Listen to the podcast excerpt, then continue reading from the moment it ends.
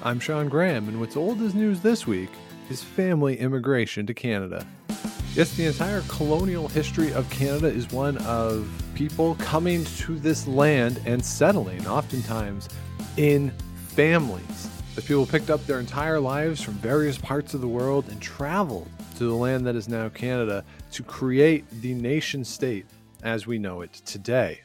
And certainly the written history of Canada is one that for a very long time has been dominated by those political, economic, and social structures that were created by those newcomers to this land and the impact of those on newcomers as well as indigenous communities across the country. And they've been studied very much at a high level from the perspective of those who took or assumed power within those realms. But in the last few years, things have started to change in how we write and read about the history of immigration, really the history of most topics in Canada, but certainly as it relates to immigration. And more micro histories have become popular where we look at a representative example to highlight broader trends.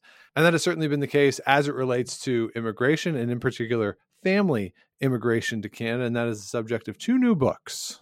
From Denmark to the Cariboo, The Epic Journey of the Lindhard Sisters by Linda Peterat, and The Russian Refugees A Family's First Century in Canada by Michael Andruff. And these are two different stories, but they both highlight similar themes within the historiography, but also in the story of immigration to Canada. So, in From Denmark to the Cariboo, Linda follows the story of Laura, Christine, and Caroline Lindhard, who were three sisters who left Denmark in 1870 due to war, political turmoil, and limited opportunities, and moved to the Cariboo region of British Columbia. And it's their story of how they survived in this new environment. Some of the tools that they brought with them, we talk about education, for instance, on top of how they had to adapt to the environment around them. And you mm-hmm. contrast that to The Russian Refugees by Michael Andruff, and that follows his own family's first century in Canada. They were, as the title obviously suggests, from Russia. They didn't so much immigrate in the same way as what we see in the story Linda's telling, but they were escaping the Bolsheviks following the revolution. And his family was presented with a very different set of circumstances, while at the same time having to use the skills that they had from Russia to survive in their environment as they landed in rural Alberta in 1924. So the books take place at different times in the 1870s and starting in 1924. But again, very common themes between the two and how these stories relate to the broader colonial history of Canada, the role of gender within both families, education, the changing environs in which they came to Canada, as well as the ideas of identity.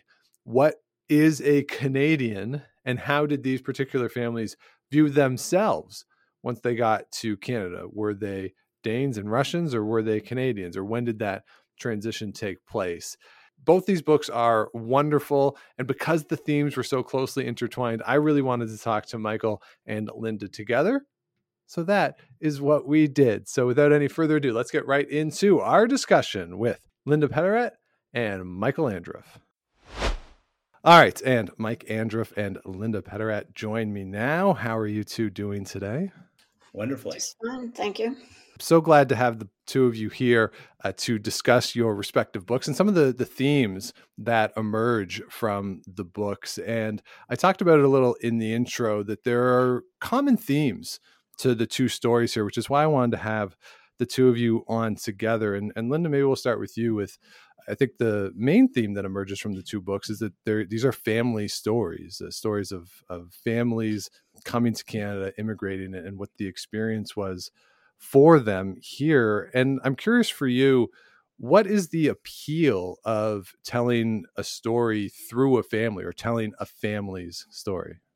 Well, I think telling a family story is actually a new way of doing history. So many, uh, so much of our history from let's say, the first half of the 1900s was really almost like a hero worship of of the men on the frontier and what they accomplished and the portrayal of single individual heroes almost heroic uh, adventures they were involved in as as individuals and i think as we look closer at these stories we see that behind those men were families there were uh, communities, there were networks, and there were families that supported whatever they were involved in.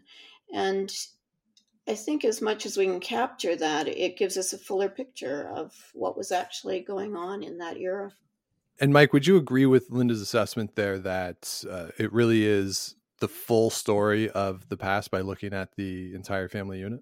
Yes, definitely. Uh, you know, from my perspective, I was greeted with a, an email from a cousin who lives in Prince Edward Island. She said, You know, our family's centennial is coming up. We should do something for that in 2024. And I got thinking about, oh, I'm going to write a family history. But as I got immersed into the discussion of our family, I realized as I made some research breakthroughs that uh, this was a family, and there was tons of history in and around this family. The evolution of an emerging Canadian society, its social safety net, how we dealt with Indigenous matters. Uh, there, there's a whole range of information that came to me in the course of my research, and it was a real epiphany. But it was all focused on this trying to tell the story of the family. And then as the research broadened out, I realized, wow, I've got this uh, story that goes well beyond the family and looks at us as a people, and particularly, I think a little different from Linda's story. Mine is dealing with refugees. Of course, the difference between an immigrant and a refugee is the immigrant chooses to come to Canada, as is portrayed in Linda's very well crafted story. In my case, there are these characters called Bolsheviks, and uh, they were very nice. And my family wanted to get away from them, and they were classic refugees can't stay in your own country or stateless because you've got to go somewhere where you can live in peace and freedom. And they chose Canada. I mean, that's an interesting dynamic, too. Of course, yes, the difference between immigrants and refugees. Uh, but Linda, in your book, you talk about the the push factors as well. What what drove the family to Canada, and obviously the the circumstances are different between the two books. But when we're assessing what motivated people to, I mean, we could talk about what, what motivated the decision to come to Canada. How do we assess that against the push factors as well? What what drove people to leave? Obviously, uh, as Mike's saying with, with his book, the the Bolsheviks and, and these are refugees who are forced out. But in the case of your family, there are push factors as well. Well, I think um, I mean, I'm writing about the 1870s when Laura and Caroline Lindhard came to British Columbia. This was still the colony of British Columbia. It was before Canada or before BC had joined Confederation. Uh, just on the on the cusp of that event, actually, or on the so that was a, a kind of a an optimistic element that was an attractant, perhaps. But they were leaving Europe Denmark, which was, you know, which had experienced its own difficulties where things were changing. It was changing from an agricultural society to an industrial society. Opportunities were limited for for the young men who were preceding them. Basically, the young men were coming to North America in huge numbers. And in BC in the 1860s, 1870s, it was still the gold rush. And the, I mean, that's a fascinating idea that one might find wealth in the ground, right? I mean, what a, an attractive idea for anybody. And, you know, that was in, fa- in the coincided with the changes happening in, in Europe that you, in fact, could improve your station in life through work, through seizing opportunity, through uh, breaking some of the tr- with some of the traditions of the past and being a bit of an adventurer. So there were so many, I think, elements that come together in that time that bring people to what was called the new country or the new world of North America and elsewhere And I guess, colonial societies around the world were attracting people. But part of that too is, and, and you mentioned this earlier, the idea that so much of that was driven by men, right? Men pushing the West, going to the frontier. Uh, men mm-hmm. are the ones who are largely associated in in the imagery and the imagination of the gold rush. So here you have these sisters who are uh, who you're profiling in the book, and w- when we think of that popular imagination of it, how much does gender then play a role in this story and kind of confronting those larger themes that you talked about earlier. In that era, the Lindhard sisters that I'm writing about were a little bit ahead of their time, or they were on the edge. Most of the, the people who were first adventuring uh, away from Europe were the young men. And often it had to do with the fact that land was limited in the, their home countries. That if they were uh, growing up on farms, they, the um, opportunity of them ever owning land was limited. So they were the first adventurers, and I guess, and that that I think is what statistics show us, what the data from the time show us that that single men and even married some married men preceded, you know, were the early immigrators that that came to North America seeking wealth and that's not unusual in many immigrant families and even refugee families. The men precede the women uh, by some period of time, and that's I think always been the case. They they need to accumulate often some wealth and then bring their families and children later, wives and children later. So the data from the time shows that single women from Denmark were not often immigrating. It was more single men. So the Lindhard women were some earlier early adventurers, and I do think that there were women adventurers in the late 1900s hundreds that I find fascinating that were now what they also found in their home area their home country of England or Europe is that because young men were leaving first there was a surplus of women and because of all the wars that had also happened, there was a surplus of women in these countries. So uh, the women saw few opportunities for their own selves in those countries, either for marriage or for um, earning an income. So I think also then they were seizing opportunities. Now, if we contrast that then to Mike and, and the story of, of your family uh, as refugees coming, how does gender fit into the the refugee story and what they experienced first in Russia and then the experience of coming, which of course is going to be very different from the experience Linda's describing? Well, here I, I draw on a portion of the book that describes the Old Believers. Uh, they're a religious sect of Russian Orthodoxy, and that's a group that my father's family was a part of. In that society, women were non factors, sadly. It was all about the men and how they conducted their affairs, both commercially and, and uh, domestically and their families. Uh, what I find fascinating listening to Linda's account from the 1870s and that push from Europe to this industrialization taking place, it was uh, not until the uh, mid 40s to 50s that that was happening in the Agrarian Society of Alberta. And this is where my father, as a young man, then decided that he would leave the farm and press on to an industrial town, uh, first Sinclair Mills and then Port Alberni. So, you know, his experience with his wife was that they were the first people to break the bonds of this old believer tradition. In that tradition, men grew beards. My dad never grew a beard. Women wore babushkas. My mother never wore a babushka. They were the young people of uh, this refugee group that really wanted to bust out and become Canadian. And of course, that meant assimilating.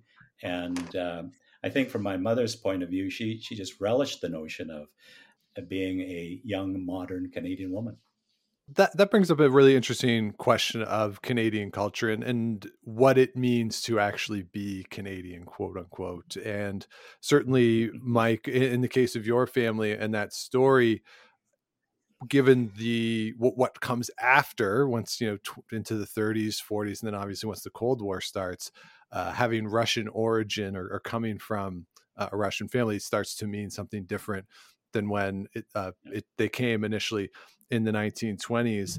And you know, Linda, the same with with your group, the Sisters. What cultural customs are okay within a colonial Canadian society? And Mike, maybe we start with you on this in, in terms of was there a desire or a feel that the family needed to disassociate itself from its European origins in order to, again, quote unquote, become Canadians? Oh, yes. Uh, I, I never learned the Russian language at home because we're not Russian anymore. We're Canadian.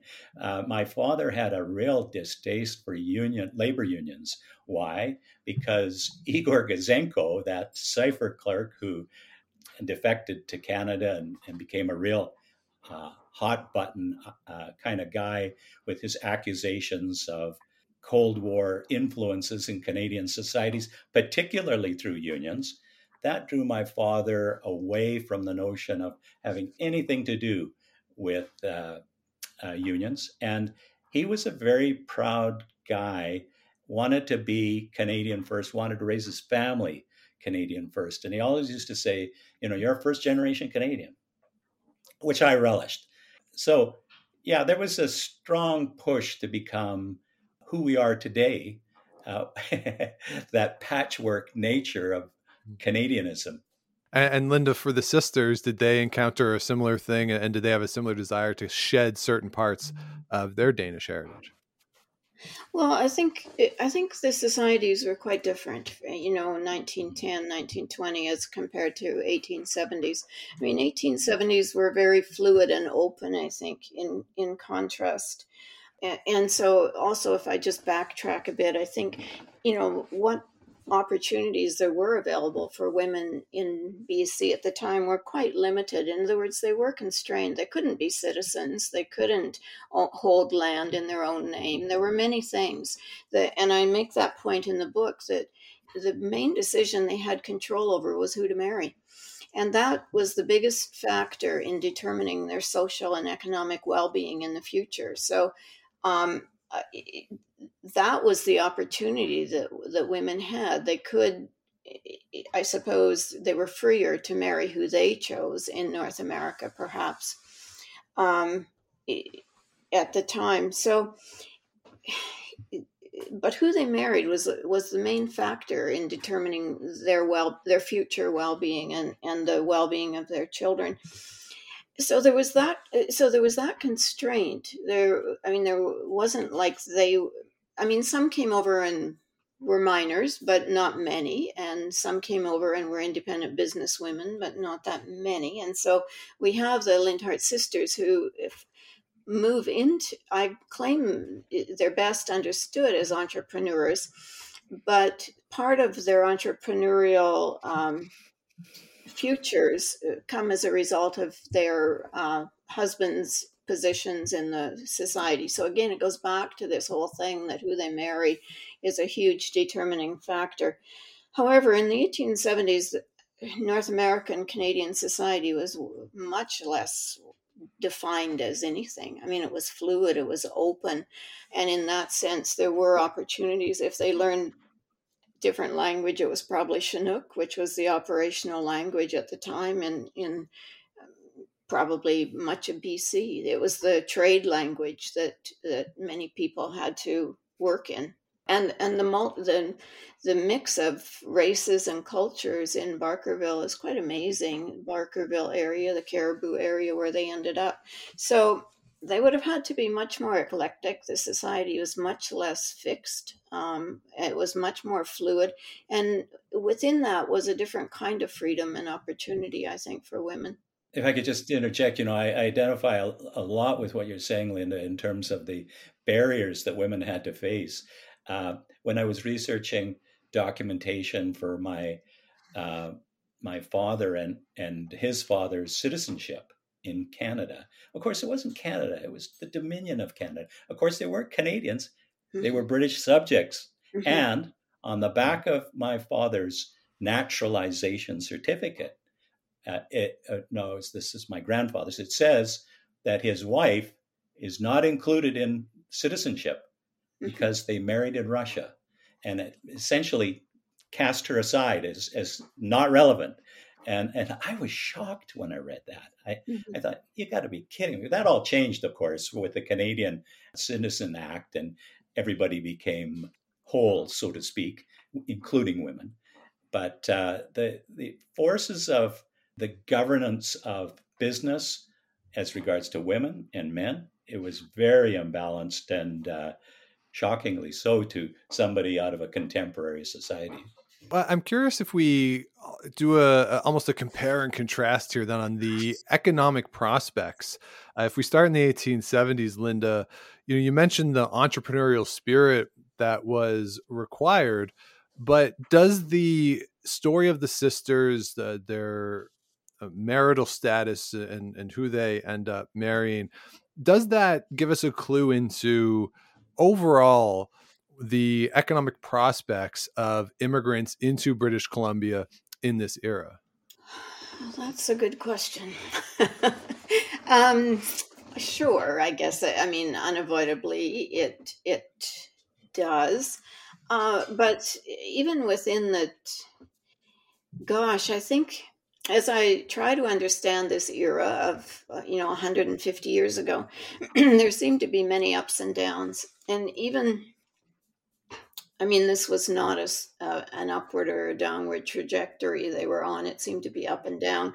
And maybe it speaks to the resource based, uh, gold based um, economy of the time, that it had good years and bad years. But I guess what I found really interesting is these entrepreneurs had to be promoters. They were promoters of the society, they were promoters of the province, they were promoters of the Cariboo because their vested interests were part of of that. If if the if the excitement around a new gold find brought lots of people in and business was good they prospered. So you know they're they're i mean i guess that's what being an entrepreneur is. You you know it's promoting the society and your interests that are an integral part of that.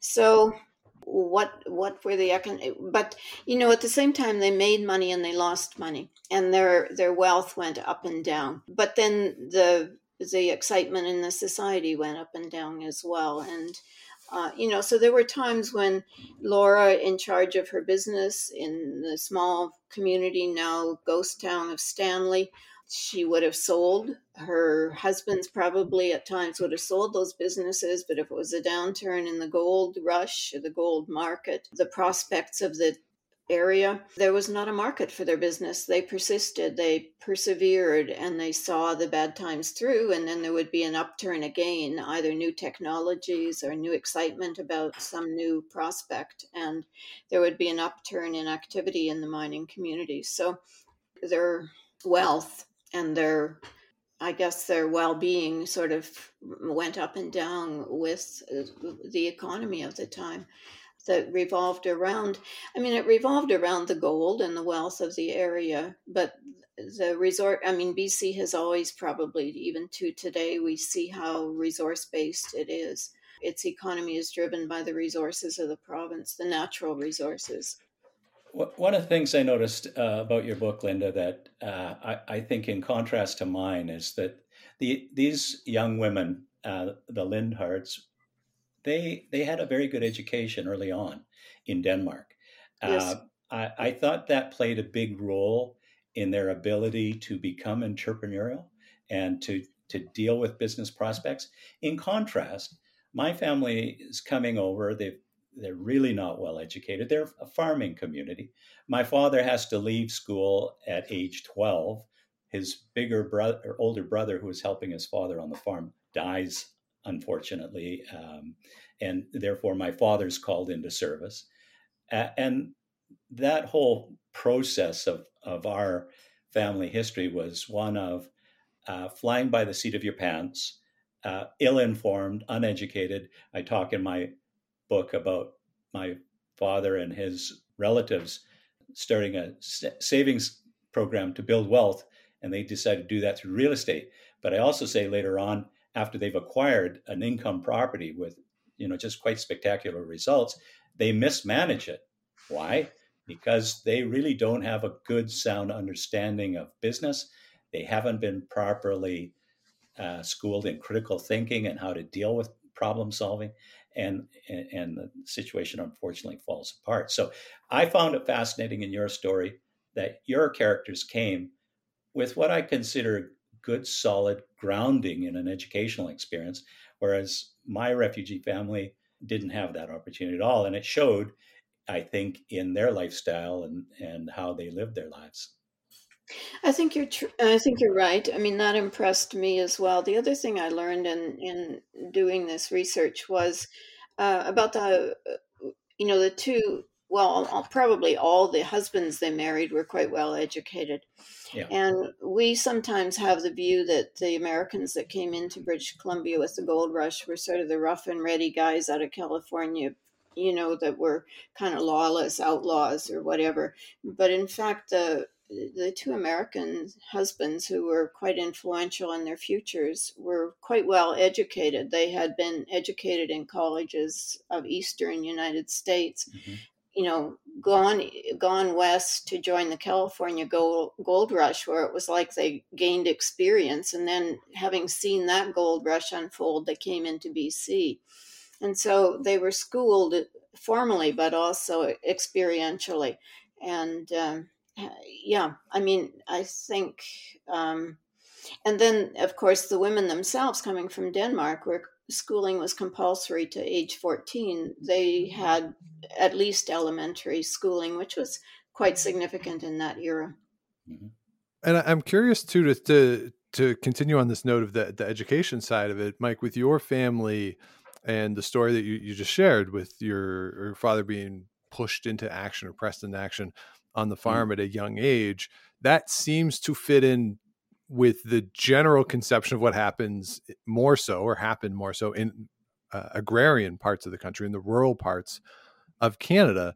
So how much does your family story that that part of it just fit into this different era that you're writing about where immigrant families are on the prairies they are going into agriculture in greater numbers than perhaps uh, is the case in the 1870s when Linda's writing about like th- that story of a young man not getting educated because he has to go work on the farm feels like a very Western Canadian story of the era.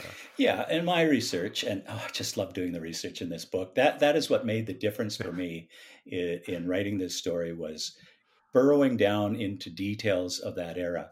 Now, interesting about 1945, at the height of the, the war years, there were 700,000 farms on the prairies. This had been a vision of this fellow Clifton, Clifford Sifton, who said, Look, I'm a minister of the interior. I've got to develop this land. He did it through treaties uh, with the indigenous, and he opened up the prairies with a massive survey that chop the land up into what we see today when we fly over the country, that checkerboard matrix. That's all based on uh, Mr. Sifton's uh, desire to open up the development of this country by way of farming. I mentioned 700,000 farms in 1945. After that time, 39,000 farmers left those farms every year subsequently. And why? Farming's tough work. And they realized that a lot of these characters living in the cities, in these industrial cities, they were living a pretty good life. They only had to work five days. They get the weekend off and they get paid. On the farm, yeah, you didn't always get paid. You got room and board and more work. So, you know, there was a real incentive to change. And I think if you had skills that you could take with you, business skills, for example, so much the better. In the case of my father, he took his ability as a laborer forward, and that's that's how he chose to succeed. So I found that whole study of the development of the prairies and the subsequent draining of those human resources from the land very interesting. And, and Linda, you touched on that like 50 years earlier. That was happening in Europe. So that was interesting to me. What impressed me by these families, though, of the 1870s in British Columbia is they they had to be vertically integrated. Like they not only ran their stores up in the Cariboo, but they ran the packing the pack trains that got the supplies up there and they mm-hmm. ran the the importing businesses and they were just and then you know they they they brought in supplies for their shops their stores but maybe they also were running uh, saloons and hotels and things like that and as well as mining companies so they were bringing in supplies for everything they needed and they were never doing just one thing i mean they were also farmers and miners and ran pack trains and freight trains, freighters, and you know a whole variety of um, businesses going on at the same time. So that's what spoke to me of of their entrepreneurial nature is they were doing everything it seemed, and many people were in that era. Something I identified with in your story, Linda, was this notion of preemptive land sales. And this is something that I relate to in my story. I look at the indigenous both in Treaty 8 in northern Alberta uh, and in Port Alberni, where there was this massive forest industry that was using all the resources on unceded land. and uh, in the case of your story, you're talking about how a gentleman has to just apply to the, at the time it was this Mr. Seymour, and he would grant them land if they used it. And you cite in your writing uh, a letter from an Indian chief saying, Hey, this is our land. What are you doing here? And I came across in my story guys like this uh, fellow Trutch in Victoria. He had no interest at all in the Indian claim. We're moving ahead, developing these resources, and please, if you're Indigenous, get out of the way. it was awful from today's point of view.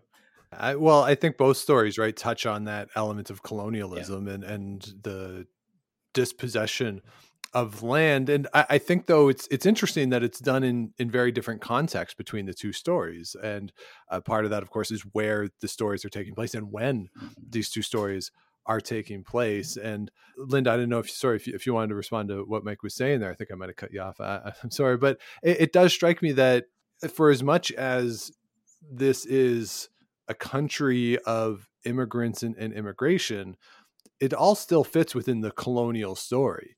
Uh, and so these various elements have to work together when we are telling the history mm-hmm. of this country and, and how people have come here and engaged with those who were here before and and it's a, obviously a very complicated narrative to try to make any sort of sense out of it and i don't know if either of you have any have any thoughts on on how in general potentially stories of immigration or or these stories in particular that you're telling in your respective books fit in to the larger story of colonialism in Canada?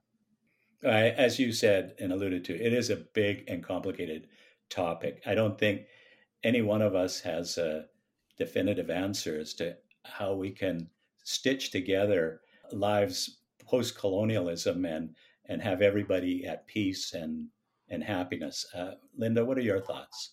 I guess my thoughts were only going back more to the 1860s, 1870s in British Columbia, which was, well, I guess because I've been so immersed in the history of it that I, I, it, it, and a couple of things is that the newcomers were in a minority right up till I think about the 1910s or 1920s, I forget, but they were the newcomer population in BC was quite small and and i do touch on that in terms of how the everybody knew everybody the newcomers knew you know knew each other and they worked very closely uh, with the indigenous people to the extent that they relied on the indigenous people mm-hmm. uh, to get mm-hmm. the mail through to get the goods you know to transport the goods when needed and there was a very close relationship in the 1860s. There was a lot of intermarriage, and two of the characters in in this story I write about uh, had indigenous families before they married the Lindhard women. So it, it made for complex families, but not unusual uh, relationships or families. And I tried to just point out that, you know, it was a different society in which there were close and re- dependent relationships between the indigenous and the newcomers. in my family's experience, when they were farming in the area near Fairview, oftentimes in the winter, uh, food supply was very scarce, and they relied on a local Indian band to provide moose meat for their mm-hmm. survival. And in the summer, they gave them vegetables. So that was the exchange between the two uh, people.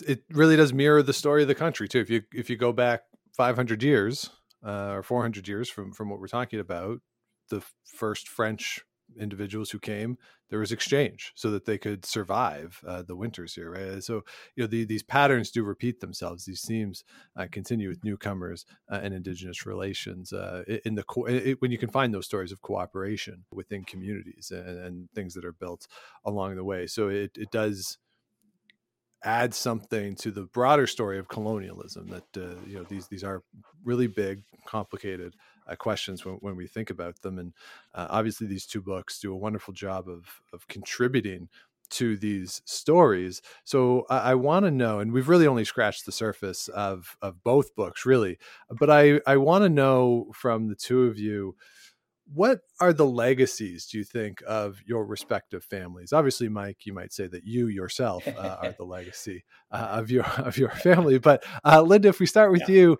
uh, what do you think the legacy of this family is and uh, the significance of sharing this story and and what people can learn from delving into the the history of the Lindhard sisters? Well, I try to tell the story from the women's point of view.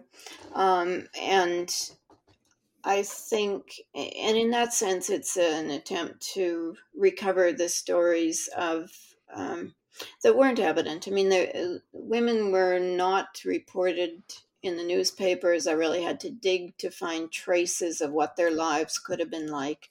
Who they were, even, was obscured. You know, if you unless you really dig beneath the surface. So it's it's. I try to uncover their stories and to uh, tell them.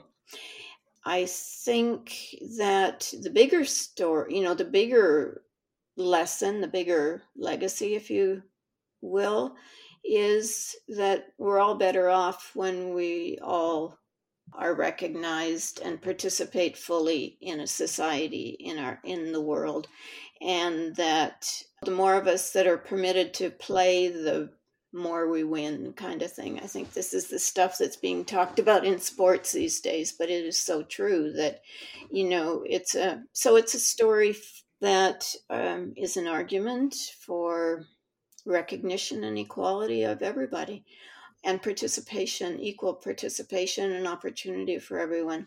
I mean, there are questions though that that poses. I think, like, you know, uh, when I sit back and look at it, I question how we define progress, how we define opportunity.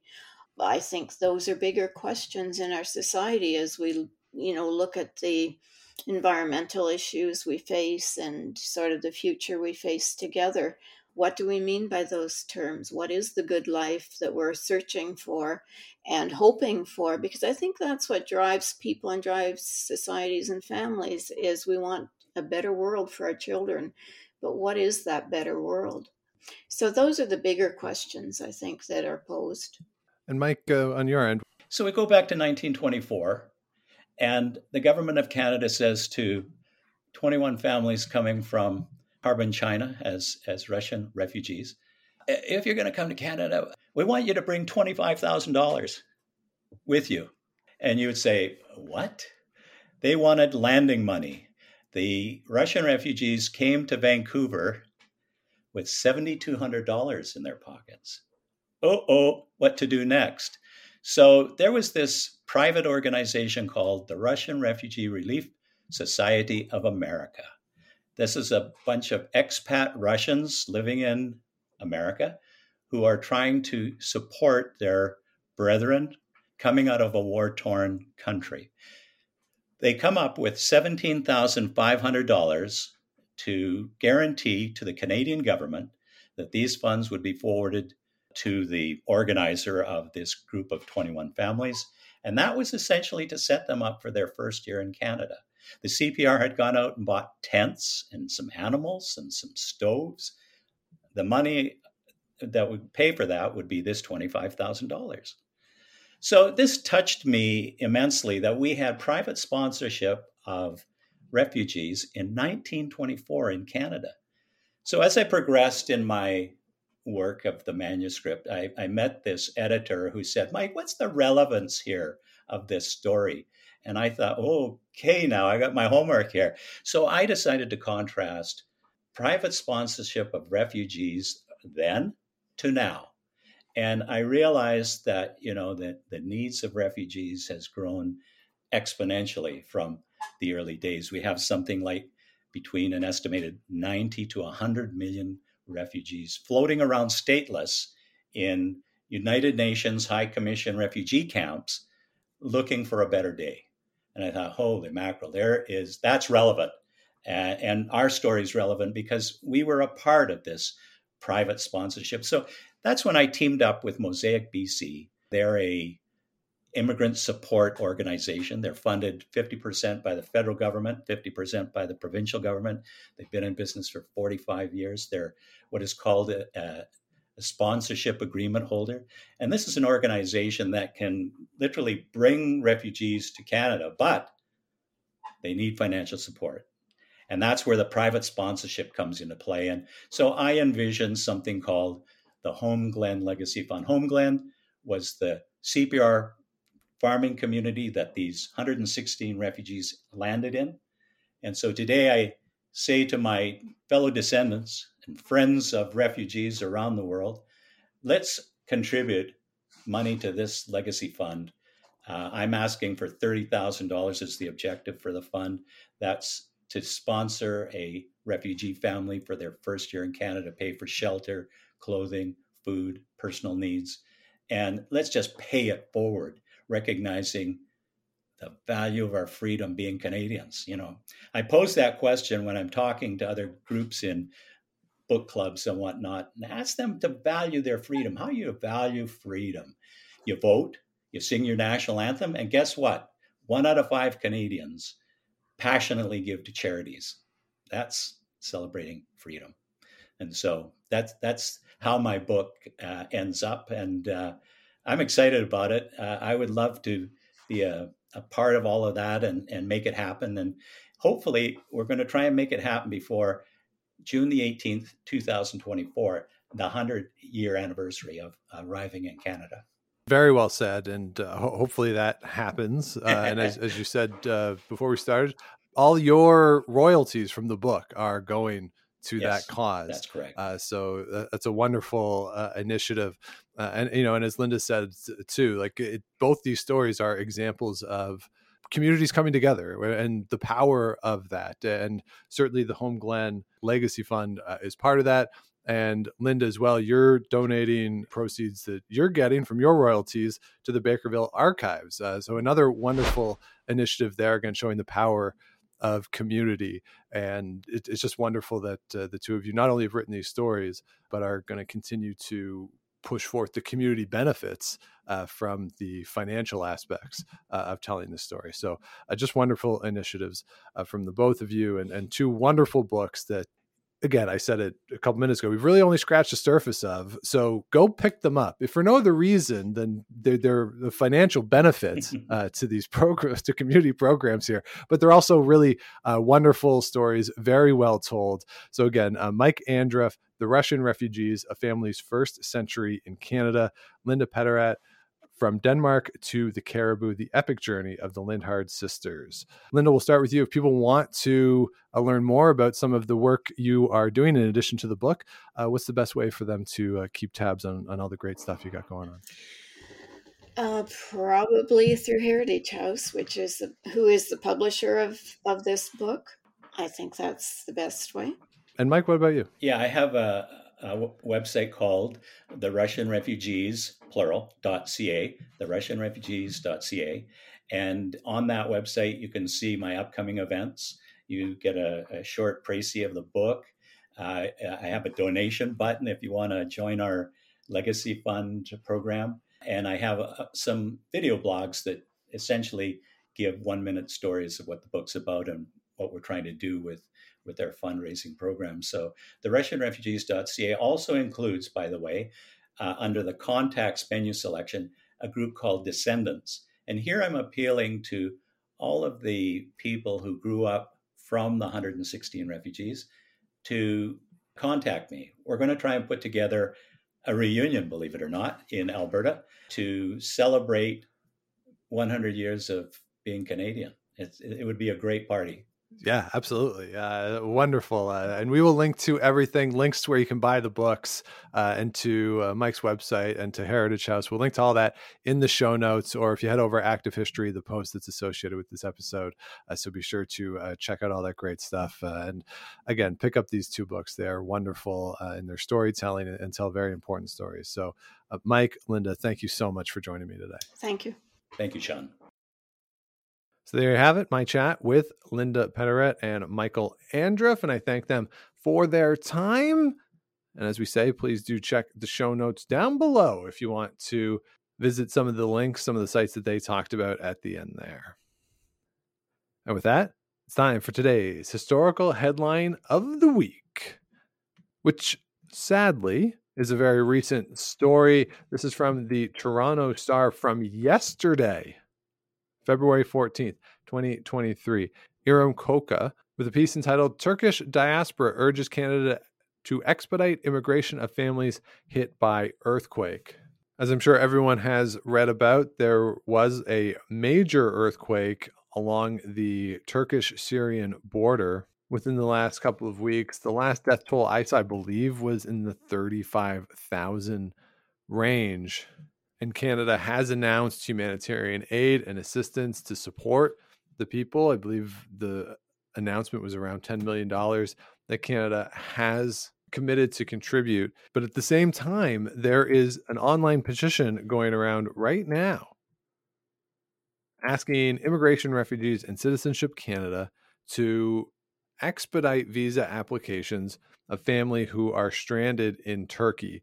The idea behind this petition is that individuals who have family members who are settled in Canada would be fast tracked through the family reunification stream, with the goal being to get these individuals who are stranded in Turkey at the moment to Canada faster than they otherwise would be, given the circumstances there right now.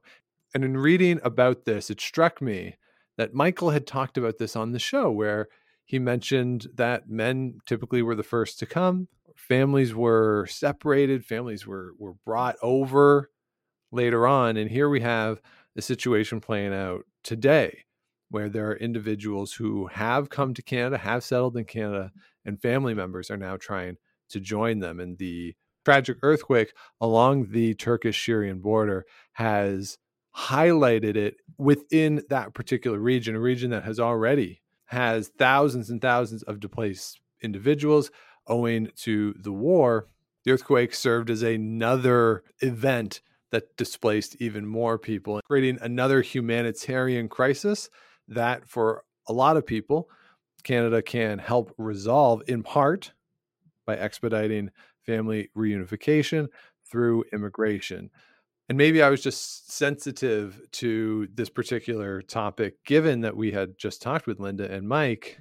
But going through the article, seeing some of the stories, it serves to really contextualize how immigration and emigration, for that matter, are family decisions. Even if everybody isn't coming together for whatever reason at one time, they are family decisions. And you certainly see that in both their books that the decisions that are made our family decisions and the stories that are told are very much done within that family unit, however you want to define the family unit.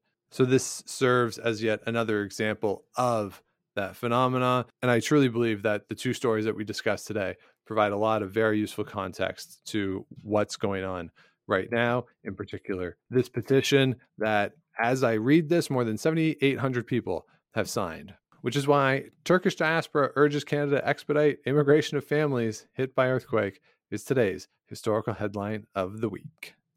And with that, I will say thank you for listening, everybody. If you have not yet, please do subscribe to the show wherever you get your podcast, likes, rates, comments, all that good stuff.